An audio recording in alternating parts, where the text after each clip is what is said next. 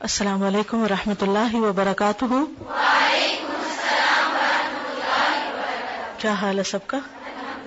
الحمد للہ نحمد ونسلی علی رسول کریم اما بعد، فاعوذ باللہ من الشیطان الرجیم، بسم اللہ الرحمن الرحیم۔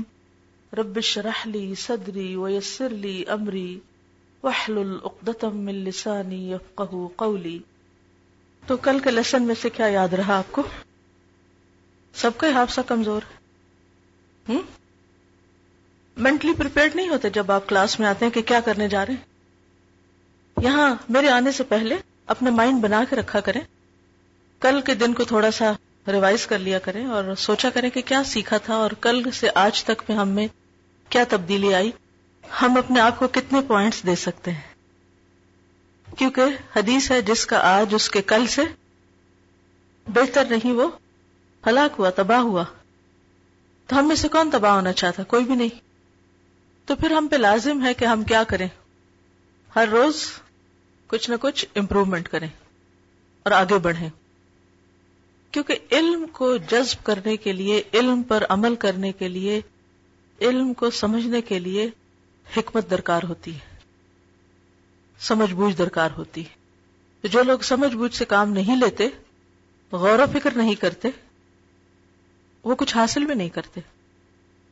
اس سے کوئی فائدہ نہیں کہ میں آپ کو سناتی جاؤں کہانیاں اور آپ سنتے جائیں اور اس کے بعد آپ واپس اگلے دن پھر سننے کے لیے تیار بیٹھے ہوں۔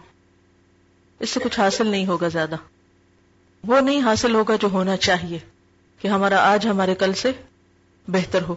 تو کوئی ایک ایسی چیز بتائیے کہ جس سے آپ کا آج کل سے بہتر ہوا۔ جی آپ جی ہاں بہت سے لوگ یہ کہتے رہتے ہیں، ہمیں پتا تو ہے یہ بات غلط ہے، جھوٹ بولنا غلط ہے، لیکن کیا کرے، مجبوری ہم چھوڑ نہیں سکتے۔ بہت سے غلط کام ہم صرف مجبوری کا نام لے کر نہیں چھوڑ سکتے، لیکن اگر ہمیں یاد ہو کہ ان گناہوں پر سزا کتنی ہے، تو یقیناً ہم چھوڑ دیں۔ یقین ہی کی تو کمی ہے۔ جی آپ فرمائیے۔ ٹھیک ہے، لیکن اس وقت میرا پھر سوال آپ کی ذات سے متعلق ہے، لوگوں سے متعلق نہیں۔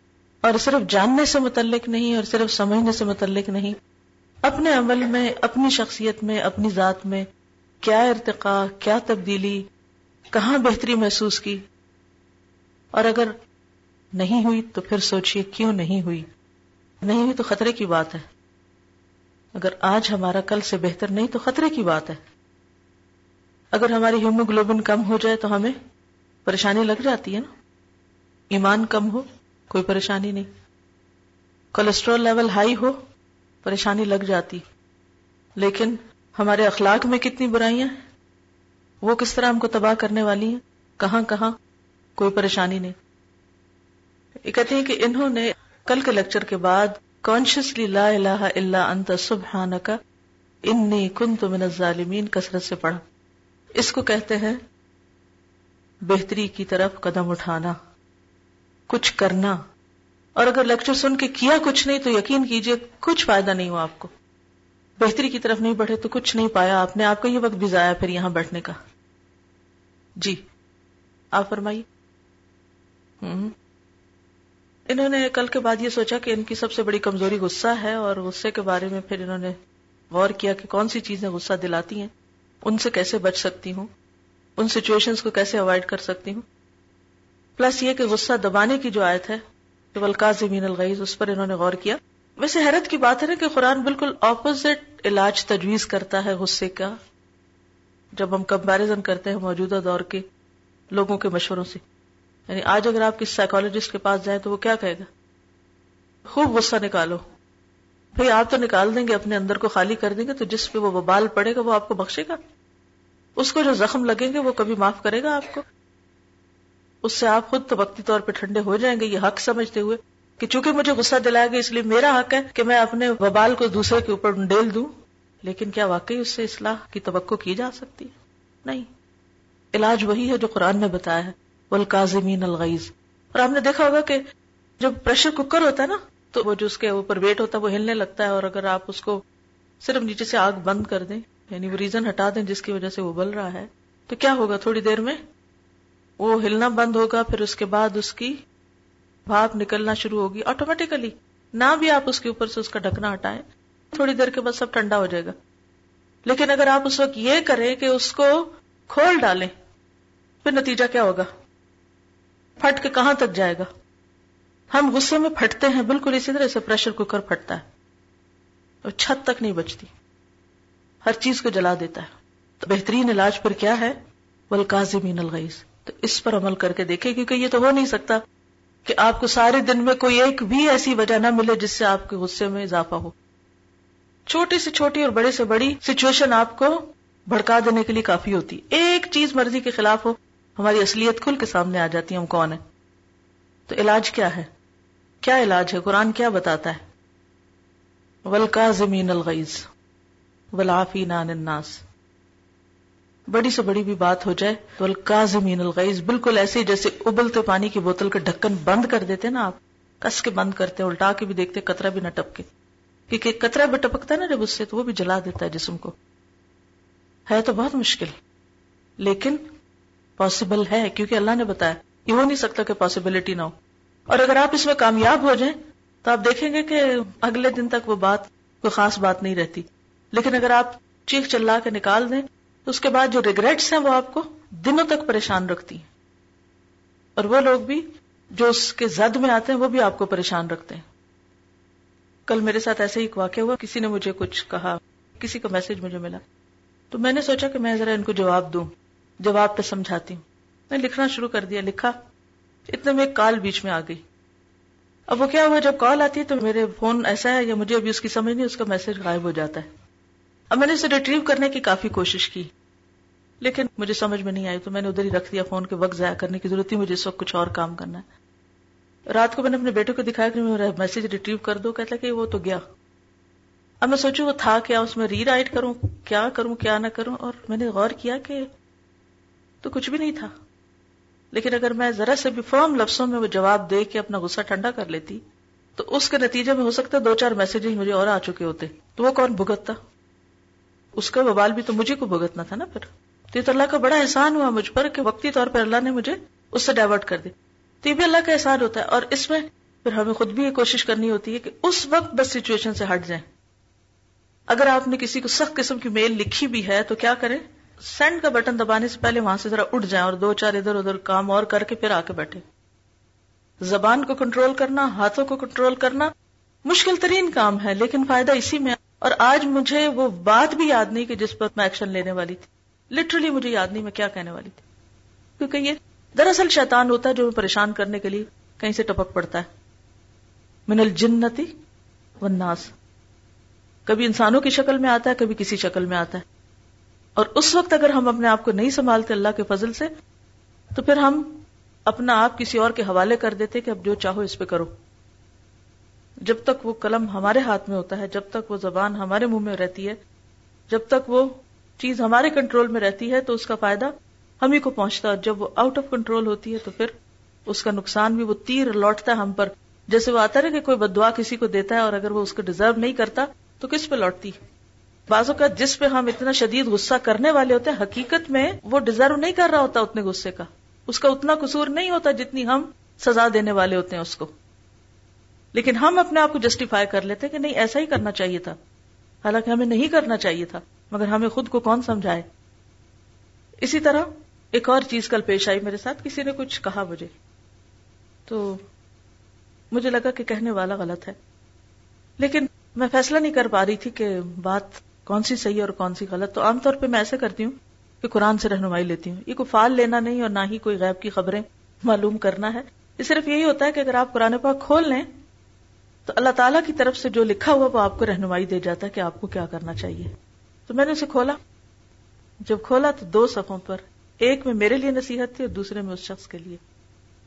تو جو اپنے لیے تھے وہ تو میں نے لے لی اور جو دوسرے کے لیے تھے اس پر اس کو معاف کر دیا۔ بات ختم۔ دونوں ہی اپنی اپنی جگہ درست تھے۔ لیکن بعض اوقات ہم خود کو درست کہتے ہیں، دوسرے کو غلط کہتے ہیں۔ جبکہ احتمال یہ ہے کہ ہم اپنی جگہ درست ہوں اور دوسرا اپنی جگہ درست ہو۔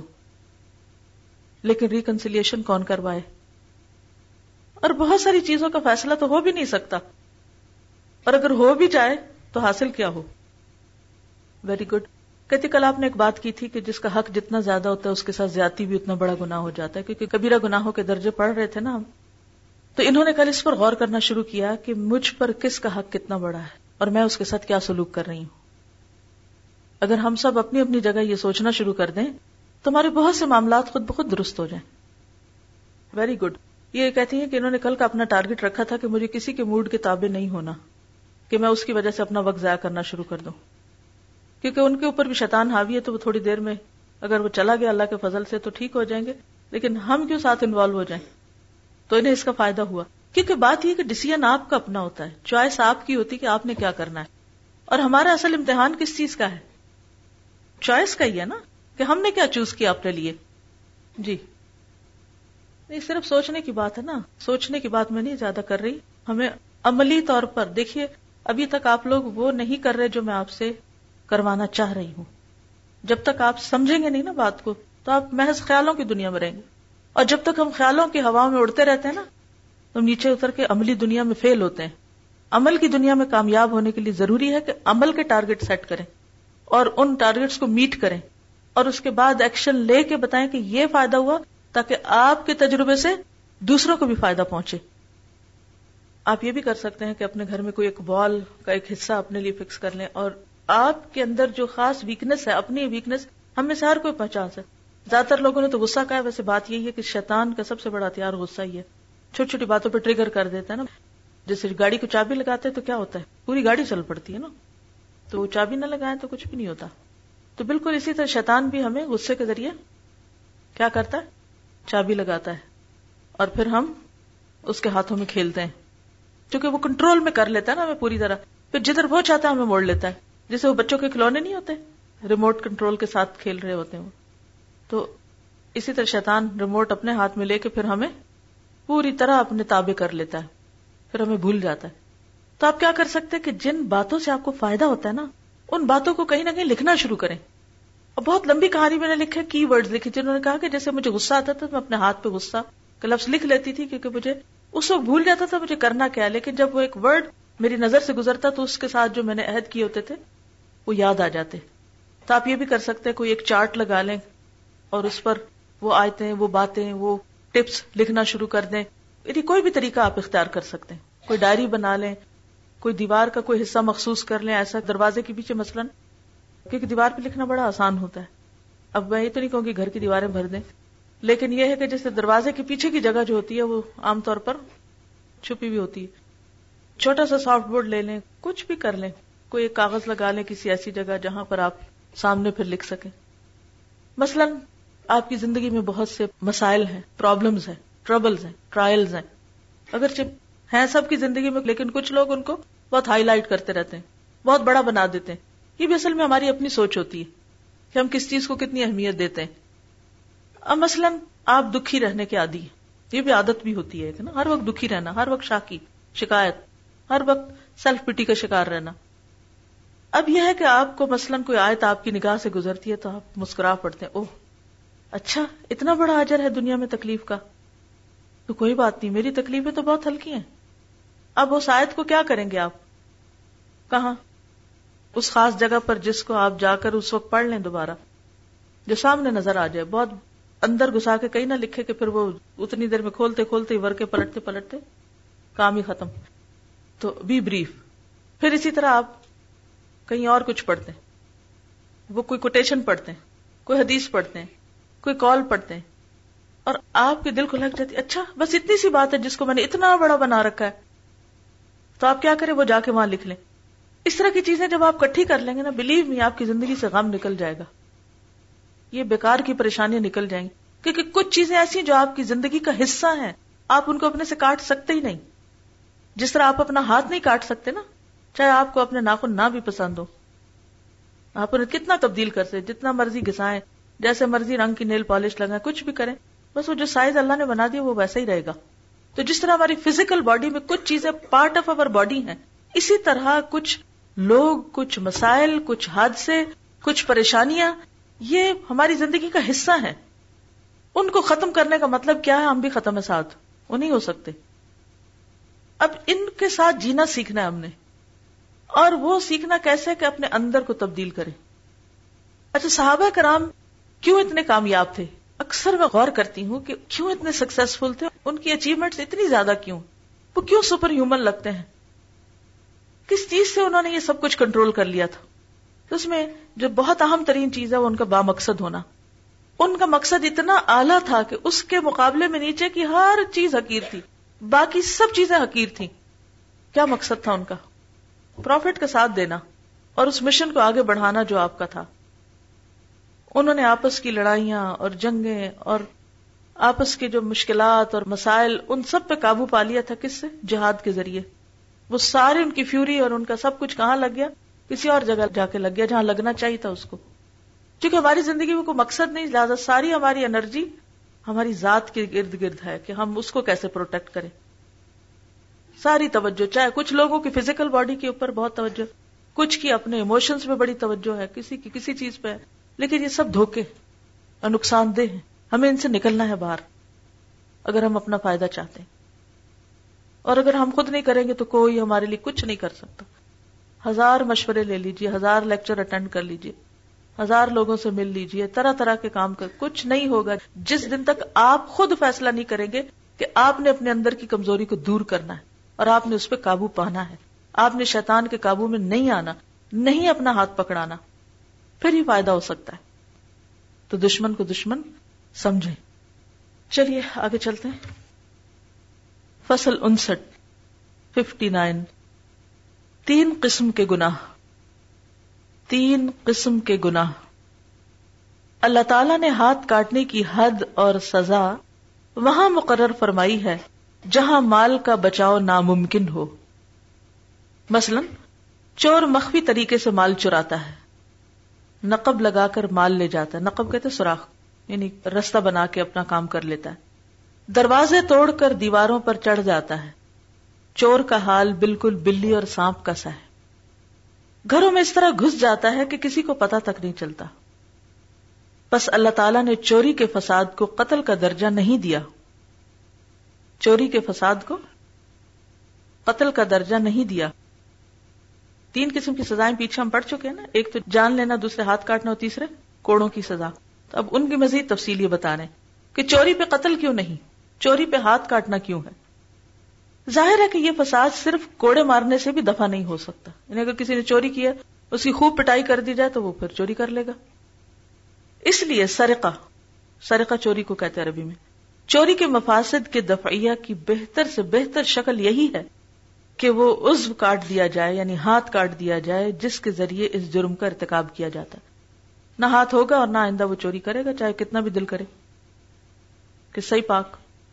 بعض جنایات یعنی جرائم، اور جرائم میں عقل خراب ہو جاتی ان میں کوڑوں کی سزا مشروع کی گئی یعنی شریعت نے رکھی۔ اور قذف، معصوم عورتوں پر پاکدامن عورتوں پر تہمت لگانا۔ اور تہمت میں یہ سزا تجویز ہوئی ہے کہ قاذف یعنی تہمت لگانے والے کو عام آدمی کی نظر میں گرا دیا جائے۔ یعنی جس طرح اس نے دوسرے کو ذلیل کیا ہے، اس کو بھی کیا کیا جائے؟ ذلیل کیا جائے۔ بس اللہ تعالیٰ نے عقوبت شرعیہ کی تین قسمیں قرار دی ہیں۔ اسی طرح کفارے کی بھی تین قسمیں ہیں۔ کل ہم نے سزاؤں کا پڑھا تھا، آج ہم کفارے کے بارے میں پڑھیں گے کہ مختلف گناہوں کا کفارہ بھی دینا پڑتا ہے۔ کچھ گنا تو ایسے ہوتے ہیں نا جو نیکیاں کرنے سے مٹ جاتے ہیں۔ کچھ پہ صرف توبہ کافی ہوتی ہے، کچھ پہ کفارہ ہوتا ہے اور کچھ کے اوپر حد یا تعزیر ہوتی ہے۔ تو درجے ہیں گناہوں کے بھی۔ اول، اعلی ترین کفارہ غلام آزاد کرنا۔ دوم، مسکینوں کو کھانا کھلانا۔ سوم، روزے رکھنا۔ حق سبحان و تعالی نے گناہوں کی تین قسمیں قرار دی ہیں۔ کیا کیا ہے؟ تین قسمیں۔ ایک وہ جن میں حد قائم کی گئی ہے، ان میں کفارہ نہیں رکھا۔ بلکہ حد ہی کو کافی قرار دیا گیا ہے۔ دوم، وہ جن میں حد مقرر نہیں کی گئی، کیا نہیں کیا گیا؟ حد مقرر نہیں کی گئی، بلکہ کفارہ مشروع کیا گیا۔ ہے مثلا کسی نے رمضان المبارک میں دن کے وقت بیوی سے ہم بستری کر لی، یا حالت احرام میں ایسا کر لیا، یا مثلا زہار زہار کیا ہوتا ہے بیوی کو؟ ماں کی طرف کہنا، قسم کھا کر۔ قتل خطا یا قسم کا توڑنا وغیرہ۔ سوم وہ گنا جن میں شارے نے نہ حد قائم کی، نہ کفارہ مقرر کیا۔ اس آخر و ذکر قسم کے جرائم کی دو قسمیں ہیں۔ تیسرے وہ جن میں نہ حد ہے، نہ کفارہ۔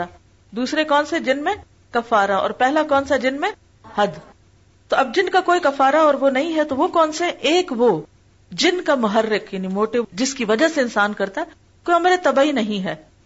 مثلا غلازت کھا لینا، پیشاب یا خون پی لینا۔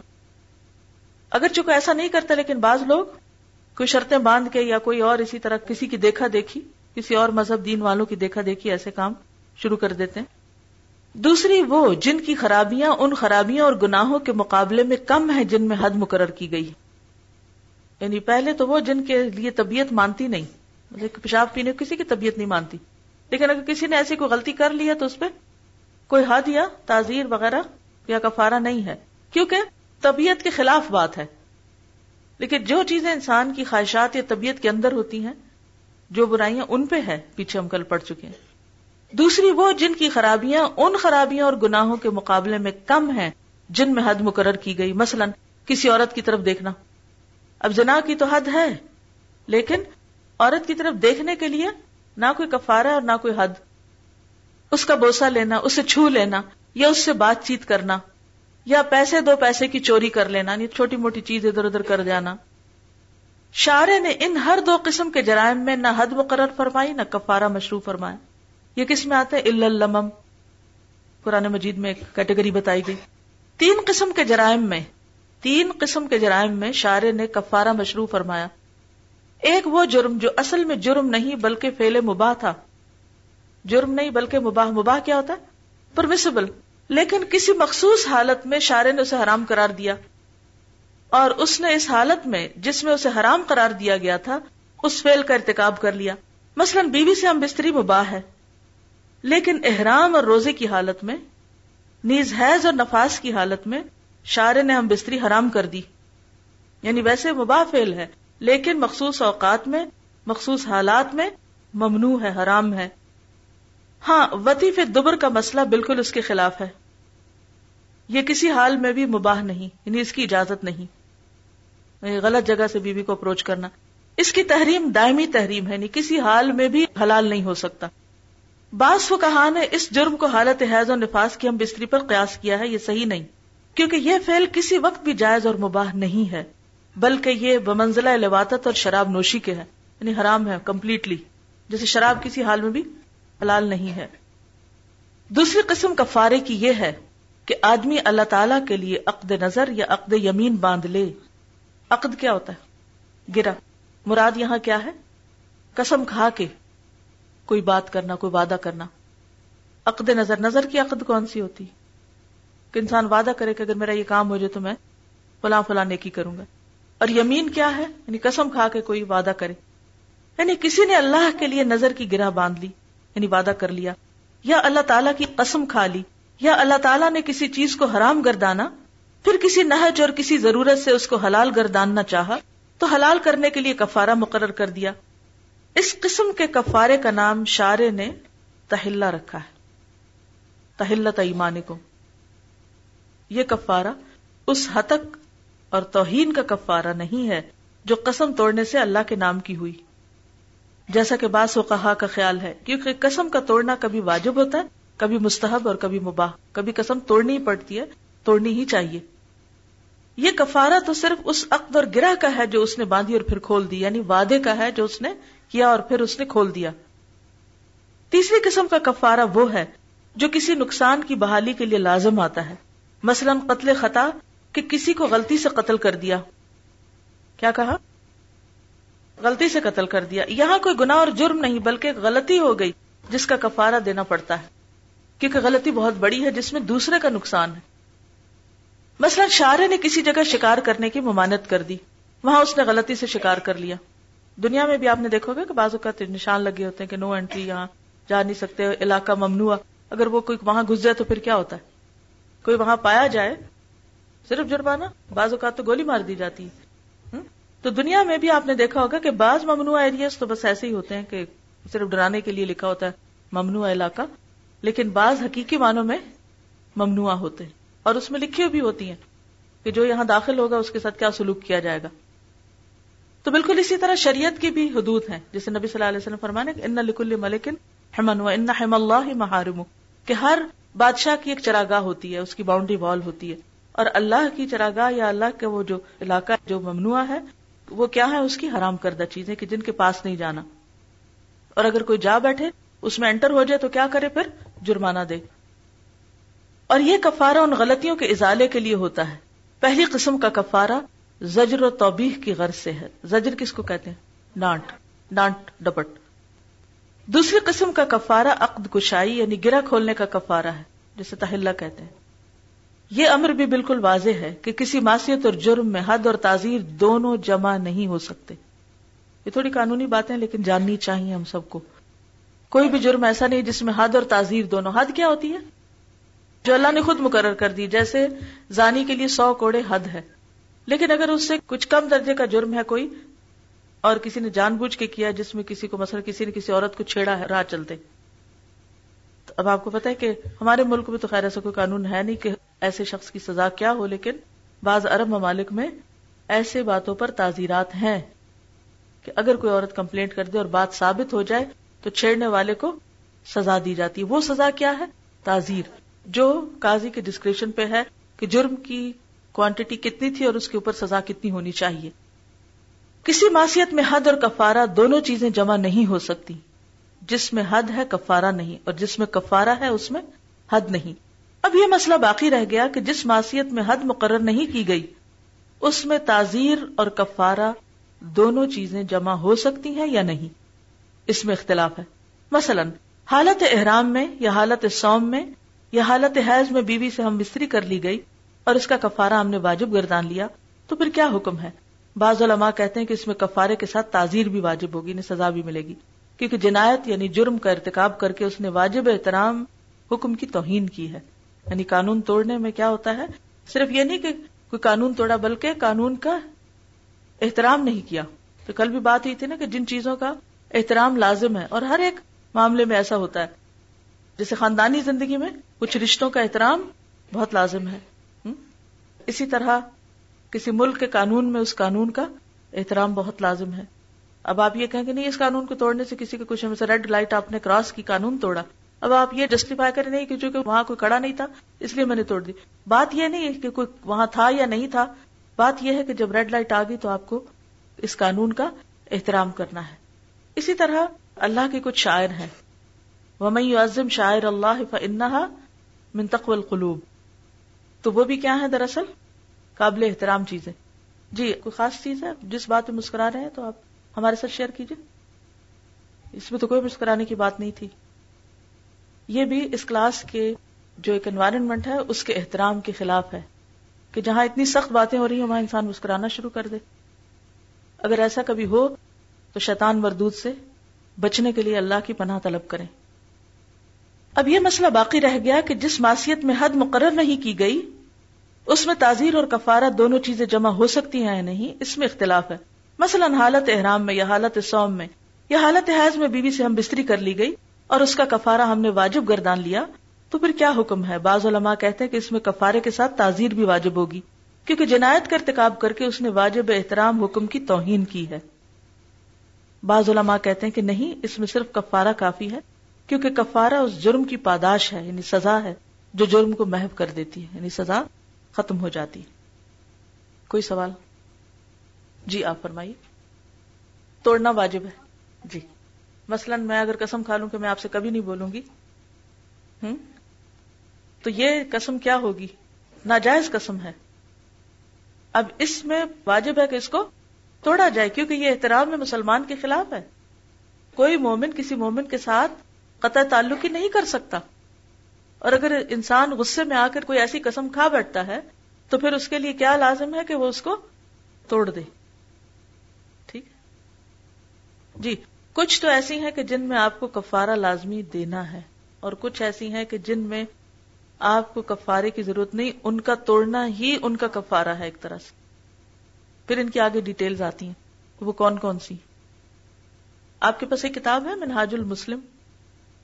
اس میں کتاب الیمین یا باب الیمین یا قسموں کے بارے میں قسم اور نظر کا بیان یہ اکثر فک کی کتابوں میں یہ ہوتا ہے۔ اس میں آپ کو ڈیٹیلز مل جائیں گی، قسم کی اقسام ملیں گی۔ پھر کس قسم پہ کیا کرنا ہے، کس طریقے سے کرنا ترتیب کیا ہے، کون سی قسمیں ایسی ہیں کہ بغیر ارادے کیسے منہ سے نکل گئی واخر داوانا الحمد للہ رب العالمین۔ سبحان اللہ و بحمد کا نشهد ان لا اله الا انت نستغفرك ونتوب اليك السلام علیکم ورحمۃ اللہ وبرکاتہ۔